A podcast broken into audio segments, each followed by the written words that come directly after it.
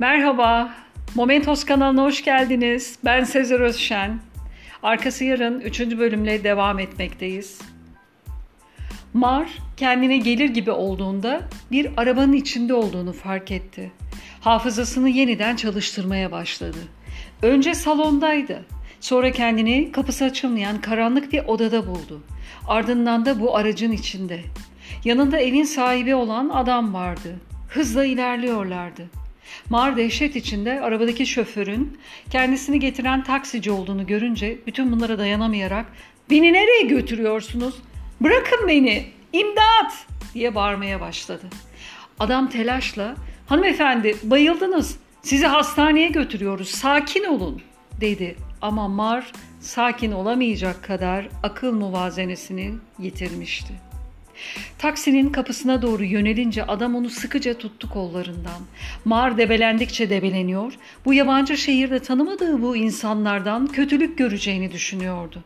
Chris tırmandıkça tırmandı ve bedeni daha fazla dayanamadı, yine bayıldı. Gözlerini açtığında beyaz önlüklü bir doktor onu muayene ediyordu. Bütün gün yaşadığı yol ve yağmur stresi ardından arka arkaya bu olaylar onu epey sarsmıştı. Doktor Hanımefendi önemli bir şey yok merak etmeyin.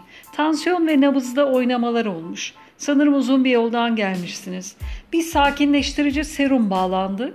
Kendinize daha iyi hissedeceksiniz bir saat sonra dedi.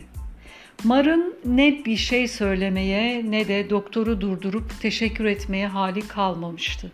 Gözlerini kapatıp damarlarında sakinleştiricinin gezinmesine izin verdi.'' Odanın çıkışında koltukta oturan iki adam doktor odadan çıkınca ayağa kalktı. Bay Sanchez, durumu nasıl doktor bey diye sordu. Sanıyorum panik atak rahatsızlığı var.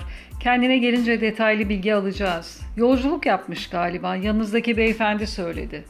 Aa evet, kendisi komşumuz. Ne zaman çıkabilir hastamız? Bir ya da iki saat sonra taburcu ederiz. Geçmiş olsun deyip yanlarından ayrıldı.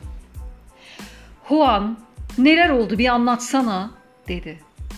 Bay Sanchez çok yağmur yağıyordu. O da sizin evin kapısının önünde bekliyordu. Epey ıslanmıştı ama siz yoktunuz. Evet bu kadar yağmur olduğunu görünce bari onu istasyondan gidip alayım dedim. Yolda giderken kaza oldu, trafik kilitlendi. Anlıyorum efendim. O orada bekleyeceğini söyledi. Ben de bize buyur ettim, geldi. Annem yeni kek yapmıştı.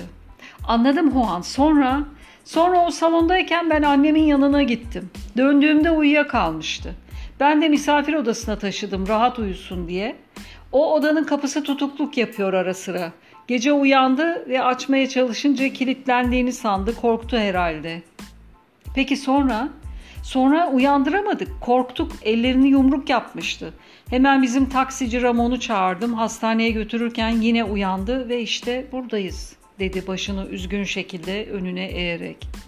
Tamam Juan, her şey üst üste gelmiş. Senin bir suçun yok. Bilakis ilgilendiğin için teşekkürler, dedi Bay Sanchez. Ramon seni bekliyorsa götürsün eve. Gerisini ben hallederim. Devamı yarın.